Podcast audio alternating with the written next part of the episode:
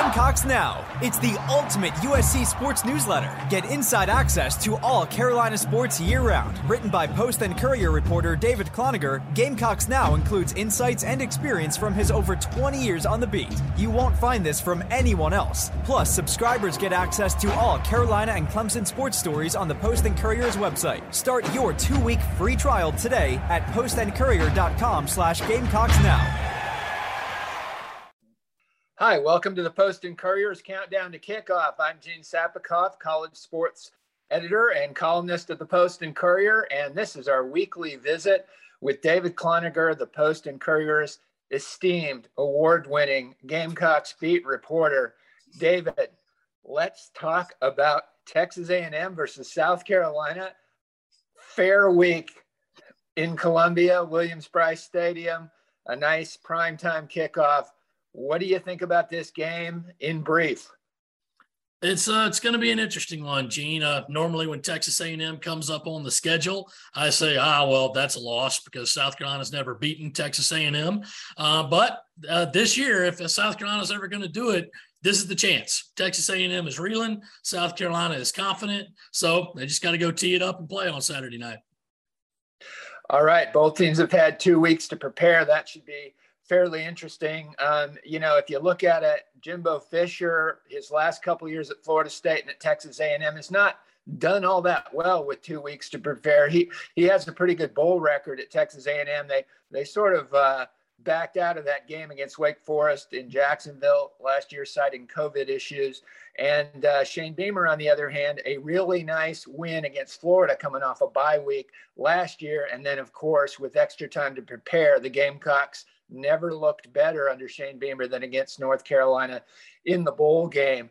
Uh, before we go on much farther, I should say that if you want more really cool insights from David Cloninger on and off the field, he'll talk about the fair, he'll talk about the Gamecocks, he'll talk about movies, rock and roll, all kinds of stuff. Check out his newsletter at postandcourier.com slash Gamecocks now. That's postandcourier.com slash Gamecocks now. David, uh, before we get to some other stuff, I want to ask you about RJ Roderick, uh, not on the squad anymore, uh, the uh, defensive back from Cane Bay. What does that mean for the depth for South Carolina? Well, Gene, it, it, doesn't help. I mean, USC was playing pretty thin in the secondary anyway, but in this case, it's not like they're not used to not having Roderick available. He's been a guy who got hurt in the very first game, and he's only played in three of the six games since. So they had to go ahead and get used to it quick. They thought that he would be back at some point, which meant, well, hey, maybe you can rest the guys who have replaced him with Nick Emmanwori and DQ Smith. Now they won't be able to. but um, the fact is, is is that you know nothing against RJ. He's a good kid. He he was basically a four year starter, but he got Wally pipped. Uh, you know, he got hurt, had to take a seat down, and uh, Nick Emmanwori took his place and is going to be a freshman All American. So, uh, you know, you say, hey, it, it, happened to Wally Pipp, and Lou Gehrig became great, uh, and you just hope that RJ goes somewhere and and plays his final season next year and can, uh, you know, continue his path on into the pros. David, let's talk about Emmanwori and a few other guys, Edmond and some others. Um, Emmanwori in particular, just not very highly recruited. What does that say about Shane Beamer's staff's ability to identify recruits and develop players in a hurry? Yeah, that's one thing, Gene. You know, sometimes you got to get these diamonds in the rough. You never know where they're going to be. And Nick was a big athletic kid, six four, long arms, rangy. But I think a lot of coaches looked at him and said, what do we do with this guy? I mean, he's he's not that big to play linebacker, and I don't know if he's heavy enough to play defensive end. And I mean, a six four safety, I don't know if he'll be that good back there. But Clayton White looked at him and said, "I can use that kid. I, I can use him. So let me have him and we'll turn him into a safety. That's what they've done. And he stepped in in that first game and he has played great. Uh, South Carolina's leading tackler right now. So it's not only about the stars, although, you know, the, I've always said stars aren't the end all be all of a recruit, but the more five star, four star guys you get, the more likely they're going to play like their ranking. So USC is getting those guys on the recruiting trail right now. But when you get basically a guy like uh, Nick Emmanwori, ah, you know, local kid, local athlete, we'll give him a chance. And he becomes a star as a starter so much the better. And you just hope that you keep unearthing a few of those guys as you go along the recruiting trail.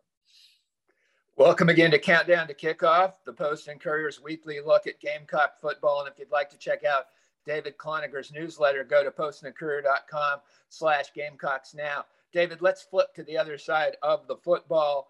And uh, wow, Marshawn Lloyd, that guy just continues to shine more and more. This is the Marshawn Lloyd that was advertised, of course, you know, got injured uh, early on in his career. And then, you know, it takes a while to come back from a knee injury like that. But against Kentucky in previous games, I mean, he's just looked really good.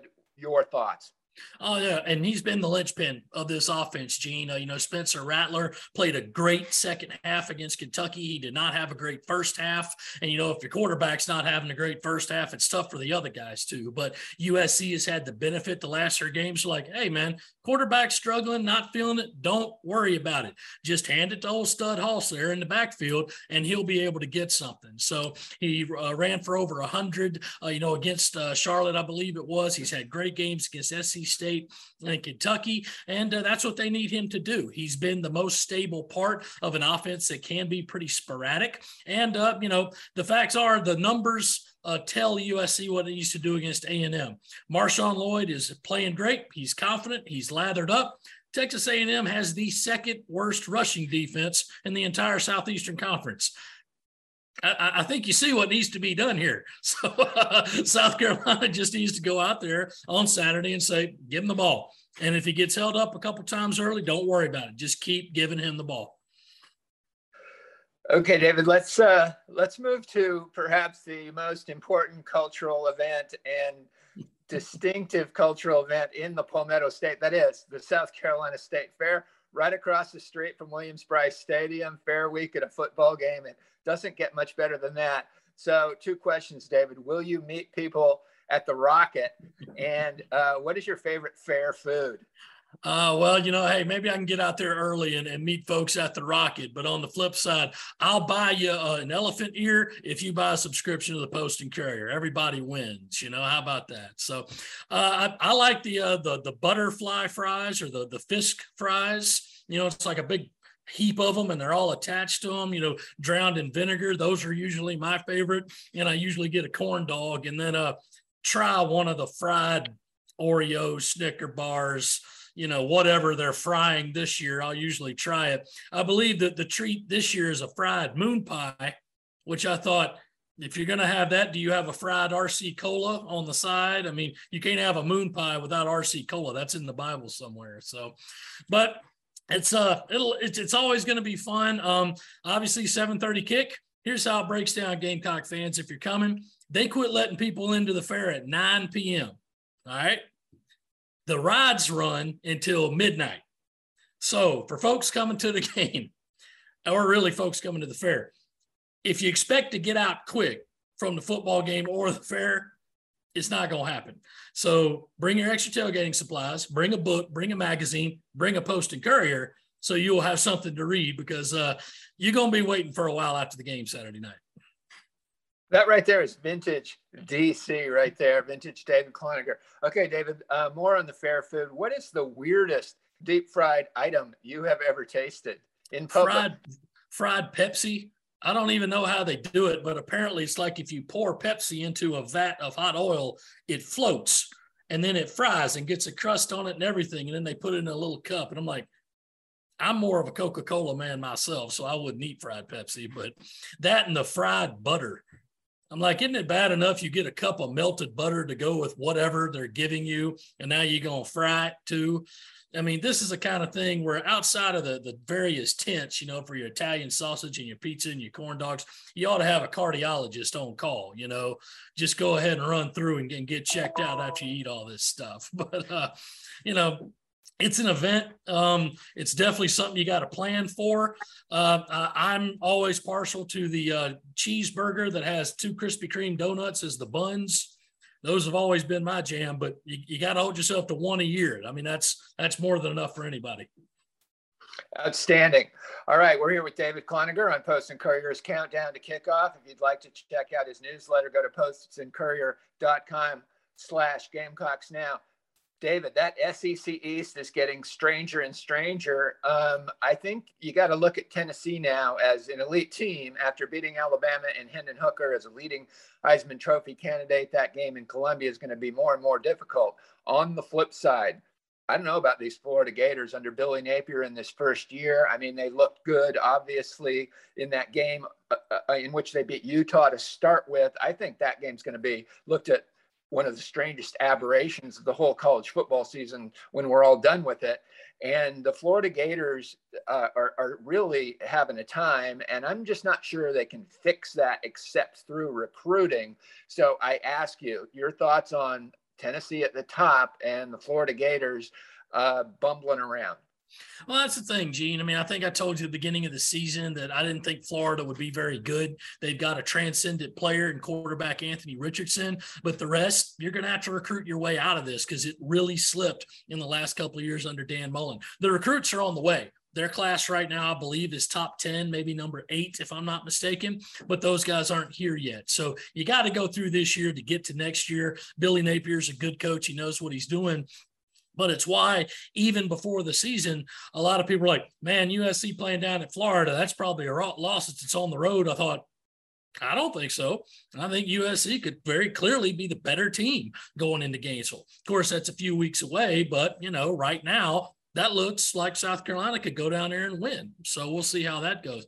As for Tennessee, high flying offense. It's fun. A lot of kids like to come and play for it. That's why they're winning. They did the same thing last year. And this year, their defense is doing just enough to get by. That wasn't the case last year. Uh, you know, got a big win against Alabama. They've still got to go get past Georgia. But it's like I've always said about Tennessee, Gene. All you got to do is stop them a couple of times because their defense will not be able to stop you. The problem is no one's been able to stop them consistently. Alabama had the game ready. Um, I don't understand why when you have the ball and two timeouts and you know less than 30 seconds to go, you don't just start calling runs to say, go ahead and set up the field goal. If you make it, you win. If you lose, you go to overtime, or if you don't make it, you go to overtime. They called three straight pass plays. Didn't work, missed a field goal, and now Tennessee had great field possession to go down and win the game. But that's Alabama. So uh, uh, the, the game that at Williams Brice is not looking real promising at present. But again, if they can just somehow knock Tennessee off its kilter and just don't let them score on a couple of drives while you continue to score. You got to make them play catch up. That said, they've earned what they got right now, and they're going to be a very tough out because, Gene, they're confident how could they not be after beating Alabama and being 7 and 0 and being at their best location probably since their title year of 1998? But uh, you know, pride goeth before the fall, Gene, and uh, not a lot of people got more pride than Tennessee football fans. All right, David, you know what it is. It's that time of countdown to kickoff when I ask you for a prediction. Mm. South Carolina versus Texas A&M, Saturday night, Williams-Brice Stadium. Let's have it, Cloninger. It's uh, been going back and forth in my brain, Gene, because I think that USC has got more momentum. I think that there's a very easy path for them to win this game. I also have known that this would not be the first time nor the 20th time that South Carolina was all hyped up and excited for a night home game and then came out and totally laid an egg. So, based on that, South Carolina 21, Texas A&M 24.